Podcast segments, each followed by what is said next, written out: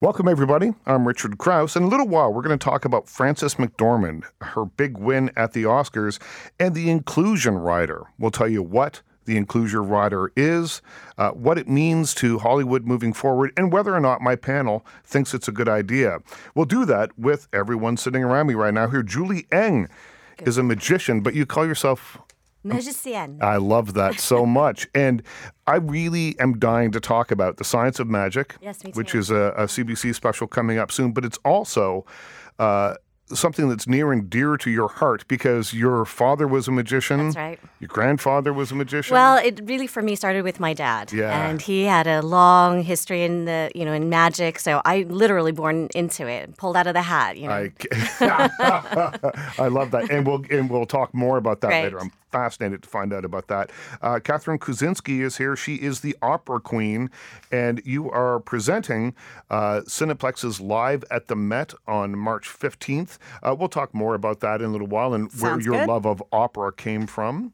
And then Adam Garnett Jones is here. Uh, great, great, great is the film. Uh, you, you remember we did a show, an entire show. You were working, you were busy off doing something a little while ago. We had everybody else from Great, Great, Great in here a little while ago, and uh, they were fantastic. It's a great movie, and it's nominated for a Canadian Screen Award uh, for Best Original Screenplay, and you're nominated along with uh, Sarah Kolasky. That's right. Yeah, so uh, nice to have you all here. Thank you for having me. Okay, so Frances McDormand uh, is known for giving great acceptance speeches, and she's been giving a lot of them lately. Uh, I loved at the Screen Actors Guild Awards where she said, You know, I come out of my hole every now and again, every four or five years. I make a movie. You give me one of these things, and I really appreciate it. But let's think about moving it forward to the a newer generation. And I, I think she was really referring to Saoirse Ronan, uh, who is 22 or 23 and a genius. And uh, I I think in some ways that. Uh, Frances McDormand was suggesting that I don't really want the Academy Award, give it to somebody else, but she won it anyway. And then she made it another amazing speech Yes. uh, at the Academy Awards for winning Best Actress for Three Billboards Outside of Ebbing, Missouri. But she talked about something called an inclusion rider. Now, it's not a new idea, uh, it's been bandied around for a long time. The idea being that if you have a film, a big movie might have 50 roles in it, only seven or eight of those are going to be really significant. So you're going to have 42, let's say, other roles that need to be filled. The inclusion rider suggests that someone like Tom Cruise or Nicole Kidman or uh, whoever the big star of the film is could say, you know what? I want those roles, those 42 roles, to be cast uh, that reflect the diversity of the place that we're shooting in, uh, that uh, are equal parts men and women. I want uh, inclusion in here in this rider. And some people have have stepped up and said we're going to do that. Michael B. Jordan's new company, uh, he's one of the stars of Black Panther, has already said, well, we're going to do that. We're going to have an inclusion rider. Um, Adam, I'll start with you because you are uh, the filmmaker uh, in the bunch here. Have you heard of this? And uh, if not, what's your reaction? Well, I haven't heard of a general inclusion rider before, but that's a practice that um, a lot of um, certainly indigenous filmmakers from the communities that I come from, um, black filmmakers, Asian filmmakers have been doing on their own films and their own productions for a really long time. Um, I think what's different about this is it's bringing that general practice out into the broader filmmaking community and saying that you know that um, the, the the the the burden, uh, if you want to call it that, of trying to include diverse representation on film sets shouldn't just fall to people who are coming from diverse communities. It's a conversation that has to be had across the board, and it's something that everybody has to take part in because um, the the efforts that are being undertaken by Indigenous filmmakers, Black filmmakers, Asian filmmakers uh, aren't really penetrating into the mainstream yet, or at least maybe they're just starting to. Well, they're they're just starting to. I mean, I think that what we're going to see over the next little while is a, a, a huge change because Hollywood has finally figured out and been dragged kicking and screaming into the 21st century that that uh, you don't have to have Tom Cruise starring in your blockbuster in order for people to go see it. So, Catherine, what do you make of the inclusion rider? I think it's high time. I think it's overdue. I think it's good, and it it uh, it's important for these people to use their powers for good. I'm amazed they haven't done it sooner. But then again, Hollywood only tends to respond to dollar signs, and the success of Black Panther has proven that, oh, maybe this is a good idea. Yeah, Black Panther and Girls Trip and and and a handful of other movies that have have come through. Get Out's another example, uh, have come through and made a fortune at the box office and shown that you know if you reflect the audience that's actually going to the movies, that you will actually get an audience at the movies at a time when Hollywood's really struggling.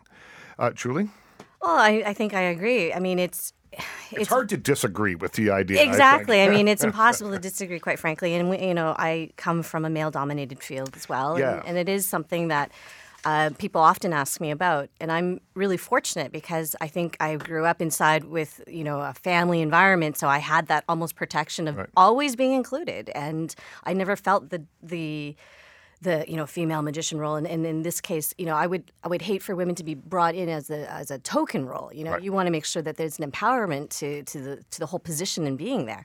So it's it's interesting that it is sort of it has to be so underscored and pointed out. It seems so obvious to me but mm-hmm. you know i am very i am in a very privileged position to have been included all my life in that. Yeah, and and that is the case for you, right? I mean, was it because of the, the this larger family connection that you had, or or I- what? Because there aren't that many female magicians. well are there or aren't there i mean Yeah. Mm-hmm. i think there are i think there are a lot of women in this by, and that there's but by ratio, maybe by ratio. By ratio, yeah, by yeah. ratio, there there there's a smaller number. Yeah, yeah. it is a male dominated field, absolutely. And I'd, I'd be foolish to say otherwise. At the same time, I think that women have a really difficult choice to make if they want to get into this because, you know, you, are you battling against the idea of, you know, are you are you there physically? Are you just there for eye candy, or are you there with your skills? And how do you battle both? Um, like Hollywood, I think I'm in a performing arts, you know, kind of play where you're just gonna everyone looks at you. And your looks count. What what are you wearing? How do you how do you sound? How old are you? You know they're constantly assessing. I feel that. I feel that now that i'm a little older that definitely comes into play. And i'm really fortunate that people still you know hire me. Well, you're really good, and we're going to find out how good a little bit later. And you can see Julie's work on the science of magic, and there's some cool stuff that kind of snapped my head back a little bit. So I'm going to talk about that.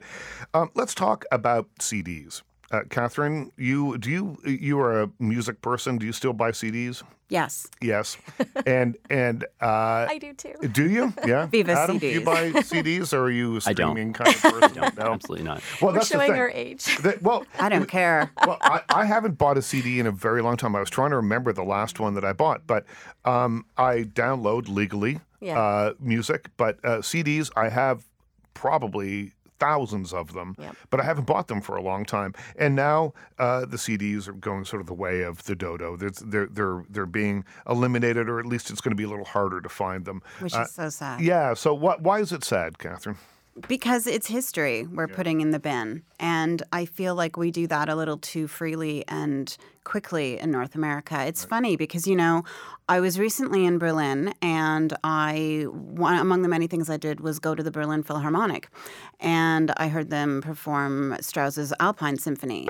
That symphony was the very first thing put onto a CD in 1989 by Herbert von Karajan, who was a huge proponent of CDs um, and of digital recorded technology.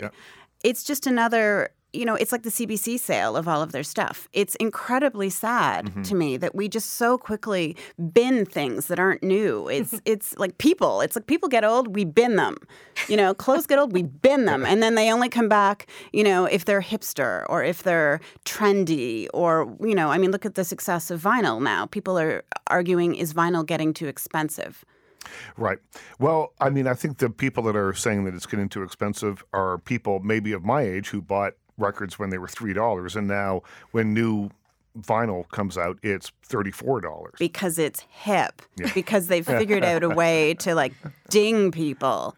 Maybe i'm just old and crotchety Well, but I would I would say in in terms of CDs, 1989 uh, doesn't seem that long ago to me, and I don't feel that the CD has a long, rich history that that I really feel I need to honor. I bought them. I have a load of them. it does in classical music It does. See, it's. I think it's different in classical music, but um, uh, I would suggest that for me, it will make absolutely no difference to my life whatsoever. And it's not that I, I haven't been mine; uh, they're still sitting there, and I uh, but I find I use them less and less and less. And Did less you have you and less. digitized them all? Do you? I, I'm them I'm that thinking about it, but my God, that's a lot of work to digitize everything. Yes. So Adam, you don't you haven't bought a CD in ages, you say, Right.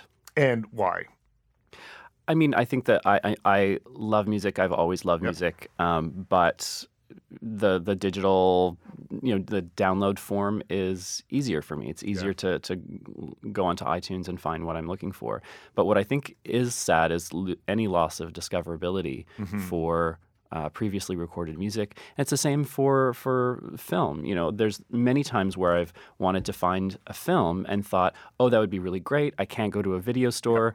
It must be on iTunes. And I look on iTunes, and lo and behold, it's not there. And the only available Exactly. copy is six hundred dollars Yep. on Amazon. Yep. And I'm sure you're getting the same thing with CDs and even with vinyl, where you don't have the dis- discoverability of that previously recorded content. So newer generations, even if they want to find that stuff, even if they're looking for it, they can't actually access it. Exactly. I, I collected records for years, and one of the things that I loved about collecting records was that they were hard to find. I remember looking for James Brown's Christmas record for seven years, and I you, you could, I wanted an original copy of it. I was writing people in Australia. We were doing this thing. This was many many years ago, and eventually I found it, and it was this kind of aha moment. How great is this? Now I can just download it, and a lot of that and the discoverability of a lot of things has just been taken away. And the access, because I was actually speaking to a tenor when I was in Berlin, and he was eh, performing a very rarely done work there in concert uh, with the Deutsche Oper. And, And let's pick that story up on the other side here. We're going to leave people Yes. hanging for all the details. when we come back, we'll continue the conversation with Catherine Kustanczy, uh, Julie Eng, and Adam Garnett Jones. Stay with us. Welcome back, everybody. I'm Richard Crouse.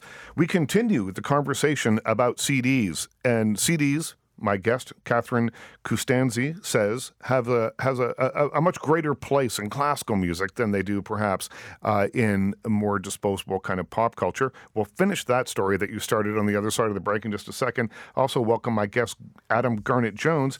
Uh, great, great, great. His film uh, is nominated for a 2018 Canadian Screen Award for Best Original Screenplay, and you will share that should you win. And my fingers are crossed with uh, Sarah Kolasky.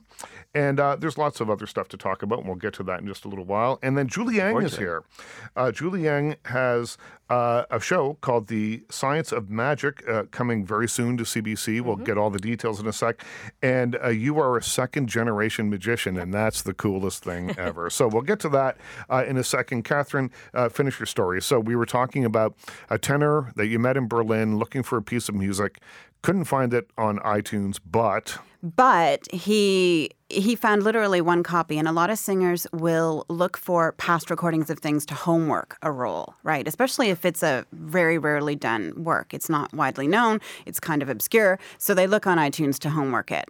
And he could find maybe one recording on itunes versus like you know 20 or 30 for normal operas and yet i looked it up uh, for cd and there are like quite a few cd recordings of this so it is useful it is important and it's not just i think for people in the classical world because if writers need to homework something if broadcasters need to homework something cds are awfully important for that because they um, often are there in the place of things that don't exist on itunes that haven't been digitized Yeah, yeah. I mean, I agree to a certain extent. I mean, I, I use as a writer in the in the books that I've written uh, use a, a variety of methods for um, uh, discovering things. But I wrote a book.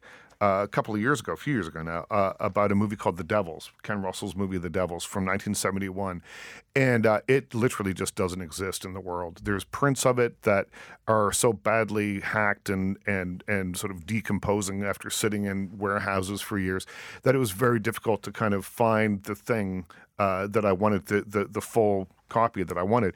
Uh, but eventually I did. If you look around the Where did you find it? Well, you have to go to places when you're looking for a movie called The Devils, which uh, features scenes of naked nuns. It's a true story about uh, devil possession in 1634 in uh, in France. Uh, you go to some pretty dark places. Is it a French internet. movie? No, no, it's a, it is a it is based on The Devils of Loudun by Aldous Huxley. It was also an opera.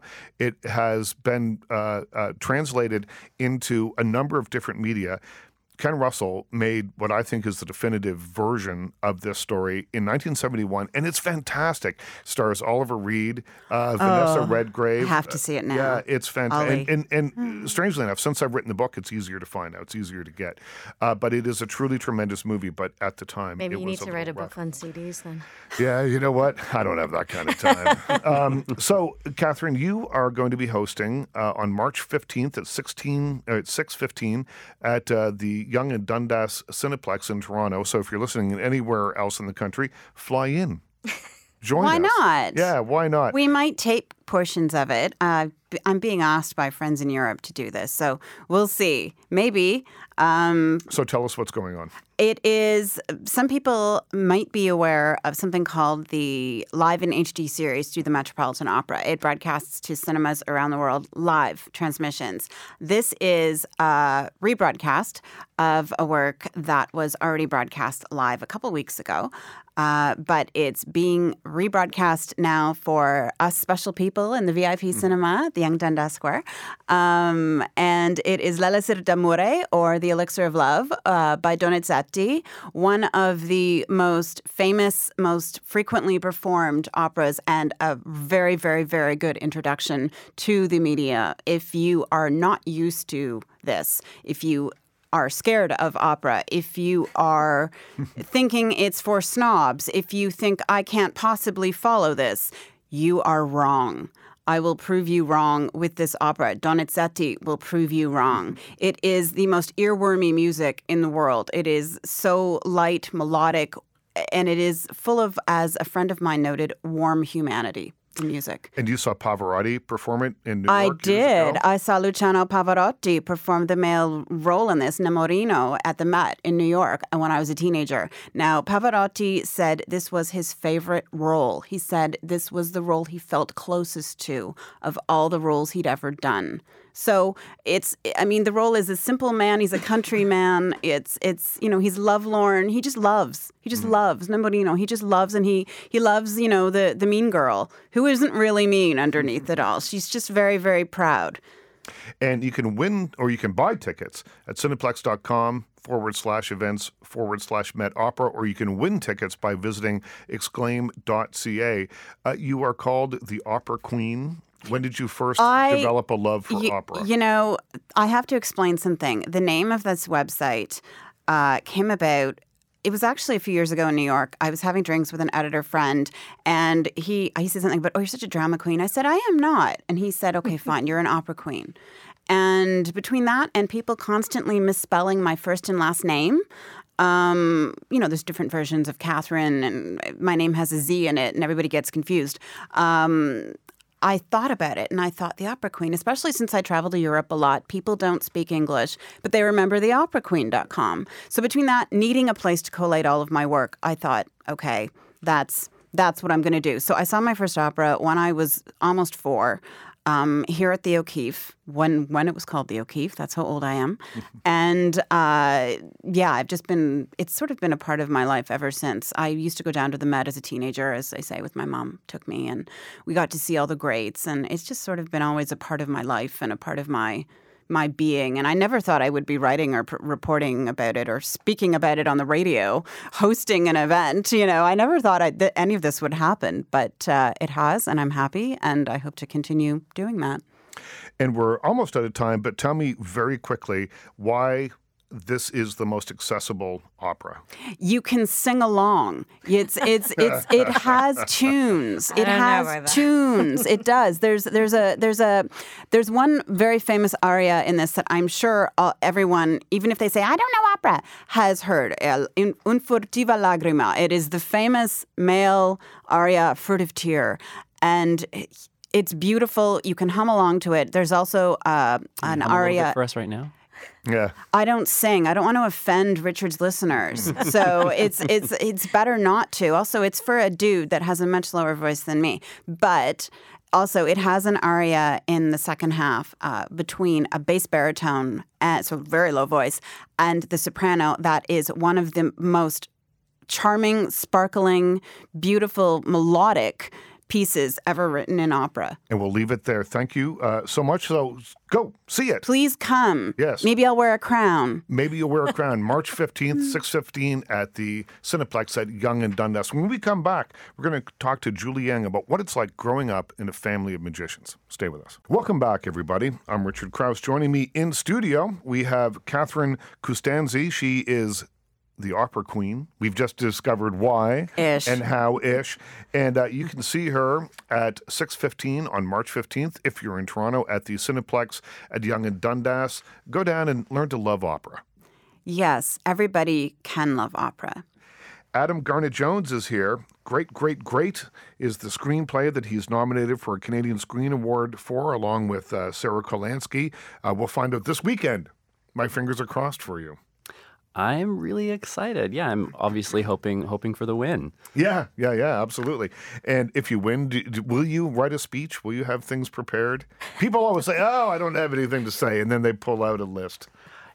You know, my default would be to just say, "Take it away, Sarah." Sarah, Sarah and I wrote it together. She's the lead performer. She Right. produced the film, um, uh, and she's really been the, the voice of the film in a lot of ways. But also, she's just much more comfortable um, in front of people and, and, and speaking on behalf of the film than I am. Um, but uh, no, we, we've talked about putting together a, a, a list of, of people to thank. I'd like to be on that list. So the movie, great, great, see. great, great, great, great. You can see on iTunes uh, right now and on uh, VOD starting uh, on March first. So right now you can find it there. So if you want to see it in advance of the CSAs this weekend, check it out there. But we'll talk more about it uh, in just a little while. Julie Eng is here. So Hi, Richard. you were pulled out of a hat. I, love that. I love there's, that. There's a picture for proof. My mom has a whole other story, though. Yeah, I'm sure. Yeah, I'm sure there's differing uh, uh, uh, versions of what happened. So you were born uh, into a family of magicians, That's and right. and it's kind of a you know that I don't meet many people that are second generation magicians. Maybe you do more so. Tell me about growing up that way. Well, I have to say, I mean, it was a charmed childhood. Yeah. My dad is was a character. He sadly passed away in 2008, and I missed him desperately now to, because this is this is what he you know really trained me for. I was a part of the show right from the very beginning. When you I, were a little girl, I you were? really, yeah. I think my sister and I were three and four years old when we were literally pulled out and produced. You know, there was silk handkerchiefs coming out galore. A chandelier comes out. Two kids come out. and get sawed in and then half. and then my mother also appeared like it's just ridiculous and but i have always been a part of that and and that's my life i grew up you know schlepping stuff back and forth to various shows my father i grew up in victoria bc Yeah. So it's a small town and everyone knew my dad and so i by default got to be known as tony's daughter. And and i you know that's just how i grew up. And and he constantly did all these shows. He was doing uh, bartending so he was doing magic in the bar. So because he was our primary caretaker during the day, I would end up at the Army Navy Club, you know, hanging out with the guys at four o'clock, you know, waiting for my mom to come pick me up. and I just got, you know, I had a really interesting childhood. You know, we were constantly playing. Kids would come over from school. They went to check out, you know, I thought they, I was popular. I thought, hey, they want to come over and play with me. They wanted to see my dad. Absolutely. what, and what was the first trick that you learned? he taught me a trick for for Halloween, and I very recently rediscovered the photo, and I must have been about four years old. And it's a very famous trick where you see a little ball, you put it in a little case. When you wave your hand over top, snap your fingers, the ball vanishes. And boy, everyone thought that was just great. And I did too. I was fooling myself, you know. so he taught me that at a very early age. And the irony is, I then, when my father had a trick and joke shop in Victoria, I sold hundreds and hundreds of these tricks.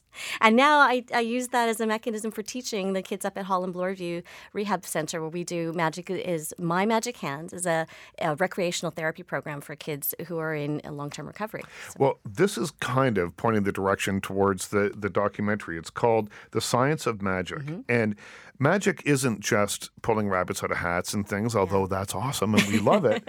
uh, but it's also an investigative tool for scientists who are exploring human cognition, uh, neurobiology, and behavior. And this documentary really kind of gets around and shows not only how you can be tricked, but why and what the benefits and the interesting sort of elements of this are. Yeah, the insights that the scientists are learning from watching how magicians utilize that knowledge and that skill inside of a learning on how we think, how we perceive. What's interesting is that, you know, magicians are, you know, as Donna Zuckerbrod has pointed out to me, she says they're kind of like intuitive psychologists. Mm-hmm. And I thought, oh, that's a really neat way of phrasing it because as a performer, we intuitively move. We get to know people. We have to think about how does that interact with them? How do I get them to, to do this? How do I influence them or not influence yeah. them? And when do I choose to do that? These are all like thousands of little things that are going on in one's mind when you're performing a very simple effect. But scientists are now breaking it down using a scientific method to actually look at how does you know how does eye tracking work? You know, in terms of what are they looking at? That's really fascinating Isn't in the movie. Yeah, yeah. yeah and it's a neat way of you know thinking about how we how we as magicians kind of use it intuitively and how we can learn from it as a, as a global you know mechanism to learn how, how we think how we perceive and and see everything. You know there's one part in the movie where you know you think i'm driving a car. How could i possibly miss something as big as a freight train? And sure enough the, the subject crashes into a, a, freight train that's right in front of the screen. It's a driving simulation test with a very small, very tiny distraction. And at the same time, how can we miss something with the inattentional blindness? How can we miss something so obvious it's happening right underneath our mm-hmm. noses and we still miss it? So it's that same idea of, you know, awareness and being blind to certain things. Well, I've seen the show with David Ben. Yes, that, yes. Yeah. Dave is my colleague. Yeah. Yeah, yeah. And, and the magic and, consultant. yeah. And and the thing that I loved about that show was that it's it it is relying on techniques that are in some cases hundreds of years old yes.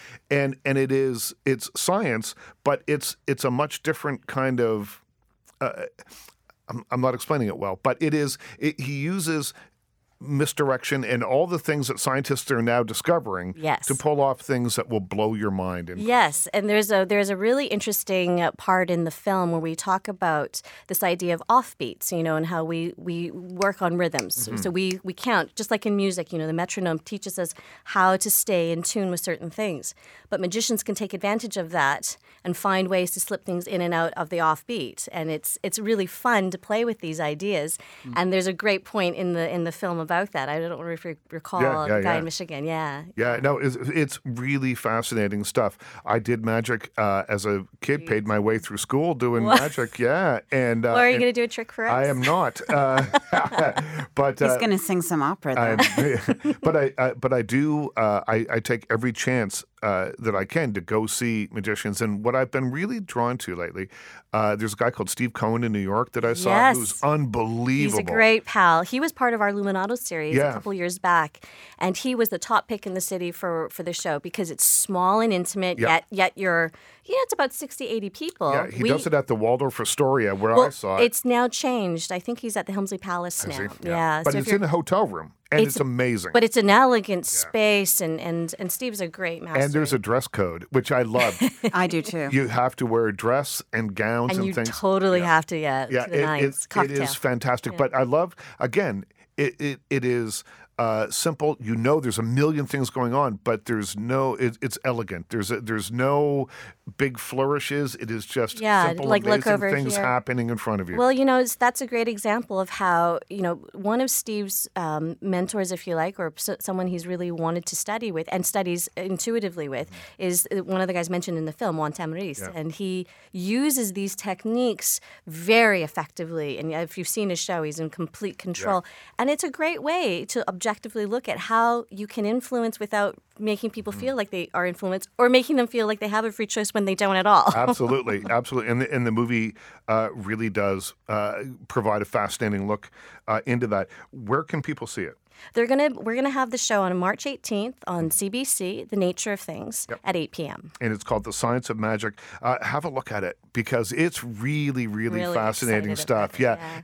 And there's some really cool magic in it, too. Yeah, David designed a lot of magic for the show and um, and trained me how to do a lot of it and also some of it I, I had done as a kid as well. So it was really interesting to be able to play around with doing this. It's the first time I've done this kind of a hosting position and I was so excited with the opportunity and getting to see the amount there's a lot of magic in this Yeah. film by a lot of other performers as well. And it's it's I, I was really honored to be a part of it. Uh, so check it out on March 18th on The Nature of Things on CBC. Uh, Julie Eng will talk to you again on the other side of the commercial. Uh, when we come back, we'll talk to Adam Garnett Jones. We'll talk about a lot. Of, there's a lot of stuff to talk about, but I want to talk about Great, Great, Great and being nominated for a Canadian Screen Award. Stay with us. Welcome back, everybody. I'm Richard Crouse. We've been talking with Julie Eng about magic. We've been talking with Catherine Kustanczy about uh, opera. Now we're going to talk to um, Adam Garnett Jones uh, about his film Great, Great, Great. But first, there's a connection that we just made during the commercial break that you grew up in Victoria and used to go to Julie's father's Magic trick and joke shop and, and magic shop. I did. I remember going to Tony's Trick and Joke Shop and being fascinated by all of the different things that you could get there. And I My dad was a bit of the main attraction for, for after school. He Well, would, yeah, and I, I just remember him being really kind, and, and it was at a time when I was uh, curious about art and curious about performing and all kinds of different things, and thinking like, oh, maybe magic is going to be the thing that I'm really good at and that captivates me. And uh, I mean, I, I loved it, but I had absolutely no talent, and so those, those, those trips to Tony's dried up. But um, uh, I I had no idea until you mentioned the the shop. So that it is such a nice small world. Yeah. Yeah, that's funny across the other side of the country. Well, your film, Great, Great, Great, uh, is nominated for a Canadian Screen Award along with Sarah Kolansky for or Kolasky uh, for original screenplay. So congratulations on that. Thank you so much. Yeah. it's uh, the feels a little bit like the nomination kind of came out of the blue. Um, we made the the film just the, the two of us with the money we had in our back pockets Yeah. and uh, the friends that we had a, around as performers, and so um, to have it acknowledged in in that way came as uh, a, a pretty big surprise to us. Actually. Yeah, so it came out in October. And uh, and now it's available on iTunes and on VOD, so you can check it out there and have a look at it. It's a really cool film that is uh, that has a great deal of humanity to it. Well, thank you. Yeah, yeah, yeah. And so, uh, what does it mean to you to be nominated? Well, does it mean more work? Does it mean you got to rent a tuxedo? And what what what goes on when you get nominated for something like this? I mean, eh, when you work in any kind of entertainment or probably any kind of entrepreneurial field, you never you never know what something is going to mean. I mean, it's it's a really wonderful acknowledgement. Um, it may open doors, and it it may not. I mean, you can go into the right bar on the right night, meet the right person, and suddenly, you know, a, a connection is sparked, and it can open, Right. you know, a hundred doors. Uh, You could or- go to and- and- Tony's joke shop Exactly. and become a magician. or you Yes. can or you can win an award and it could lead to something or it could could lead to nothing so i mean i think that we're both approaching it as a really wonderful acknowledgement and a, and a great time to, to go out and celebrate with other people uh, in our community of, of filmmakers but what happens after who knows Drink all the free champagne that you can. That's my advice to you. exactly Now, there's there's uh, some interesting stuff. You mentioned your indigenous heritage Mm-hmm. uh, earlier. You are a direct descendant of Chief Michael Callihoo. michelle callahan Michel Kelly. Now, tell me about him because uh, uh, signatory on Treaty Six. That's There's A right. lot going on here. So tell me about this. Well, it's um uh, the the Michel First Nation is an interesting uh, community because it doesn't actually uh, exist physically anymore. It's the only um, band that was forcibly enfranchised uh, in Right. Canada. So um, uh, it's a, a community that's made up of um, Cree and mm, uh, Métis people who are descended from uh, Mohawks from Kahnawake. It's kind of like a, a confusing lineage, but um, in 1959 the, the band was uh, forcibly enfranchised, and the um, the decision was uh, declared unconstitutional the following year, uh, but it was not uh, reversed. So as a result. Uh, That's an odd. the, the there is no reserve. The community doesn't exist, and a ton of people lost uh, their their status and, and rights, and only a handful got them back in, in the 80s. So um, it's uh, a, a, complicated and interesting and strange history that's very unique to that that one community. Yeah, and that's and that's all West Coast, is it? Are you from Victoria? You... Oh, sorry, and the, and the, the um, uh, uh, the the area where the Michel First Nation was is just outside of uh, St. Albert. Oh, so right. cl- close to Edmonton. Yeah, yeah. And that's where all my extended family is still is Edmonton. Right. Yeah. And what brought you west or east? What brought you east? Movies. I was yeah. uh, I was actually in, in Vancouver at the time, and I was watching the CBC one night, and I realized that almost all of the Canadian content being produced and actually getting seen in this country was being produced in Toronto. And within ten seconds, I just decided, oh, I guess I'm moving there Yeah. as soon as I can. So that's what I did. Picked up my stuff, moved to Toronto, went to Ryerson, and uh, and started making films. And and you are not only a screenwriter but a director. You you are creating your own projects. Yes, and, and not I've waiting actually around for work to to come filtering down, right? And I think that that's often the story with people who are trying to tell stories that don't fit into the mainstream. Right. Is you know I often go and I and I meet with producers, I meet with production companies, and often they've they've seen my work and they like it and they respond to it, and I don't necessarily get the job that they're looking at me Right. for because the work that I'm making doesn't. It, it, it re- relates specifically to uh, mostly Indigenous people and in, Indigenous Canadians. It's funny because Great Great Great is actually not an Indigenous film Yeah, yeah. at all, um, but my previous work is is very queer. It's very Indigenous, including uh, my first film, Fire Song, um, which uh, I just adapted as a young adult novel that's getting released next week Congratulations. with uh, Annick Press. Yeah. Well, congratulations. so you. and and that will be available uh, as physical books in bookstores or is it Kindle is everything? Uh, it's it's everything right now. It's physical books, and you can get it at Chapters and all respectable bookstores. Yes, yeah. I always like to say all fine and not so fine bookstores everywhere. Exactly. Yeah. No. It's it's it's, it's um yeah. It's it's getting a, a fairly wide release, but there's also an audiobook coming out Oh, and great. uh, a, a digital book. Well, congratulations. and and tell me about the process of uh, adapting something that you were obviously close to that that maybe you felt like, well, I've done that. Now I'm moving on to other things, and now it's a book. Tell me why and and about the process of of doing it.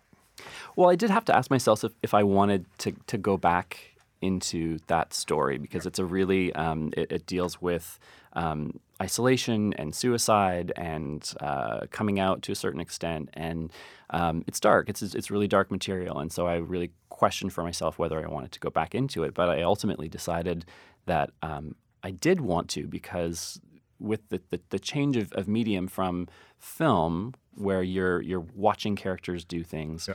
you're listening to them speak, um, and and translating that into a novel, which is much more interior, where you're really looking at characters' um, psychology, in addition to, to hearing them speak and, and, and seeing them do things.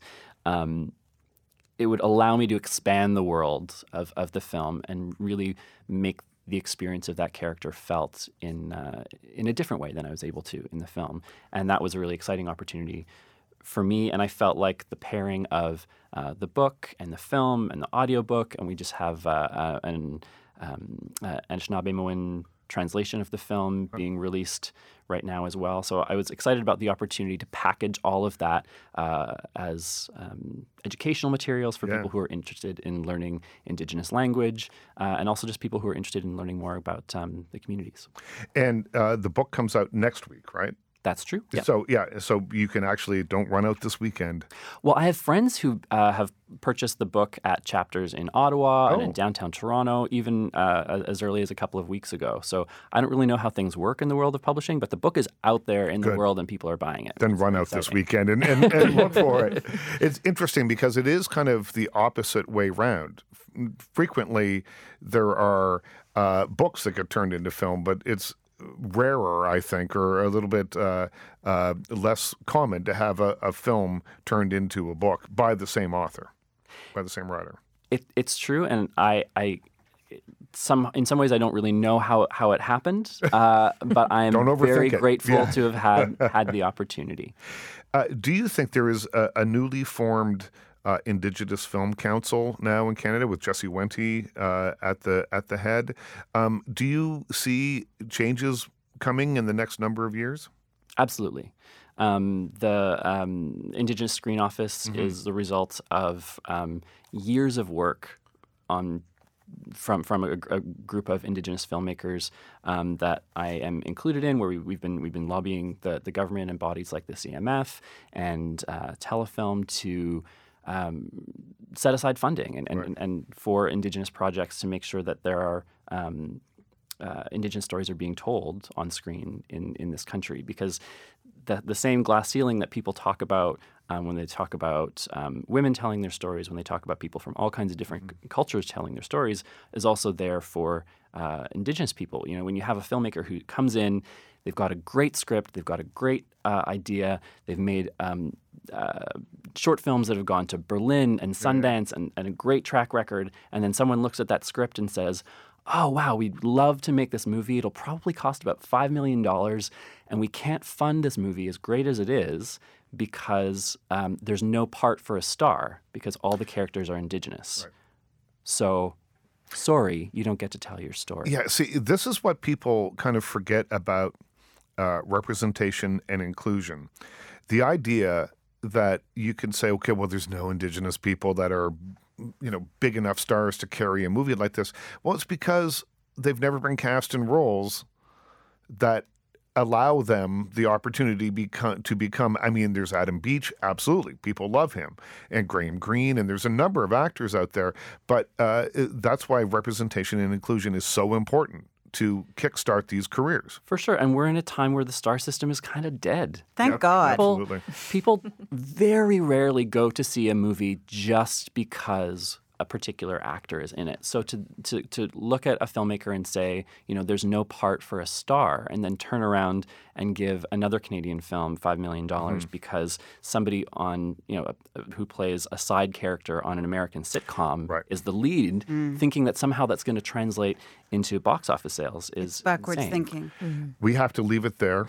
Uh, thank you so much for coming in, Julie Eng, the, the science of magic. Uh, you can see that on CBC coming up. Uh, Catherine, thanks so much. You can see Catherine um, Kustanczy at uh, March 15th, 6.15, Yonge and Dundas. You'll love opera after that. I might wear a crown. And, and we're going to cross our fingers for Adam Garnet Jones uh, this weekend and see if he wins the best original screenplay at the Canadian Screen Awards. Thank you so much for listening. Thanks to Robert on the board, and we'll talk to you all next week.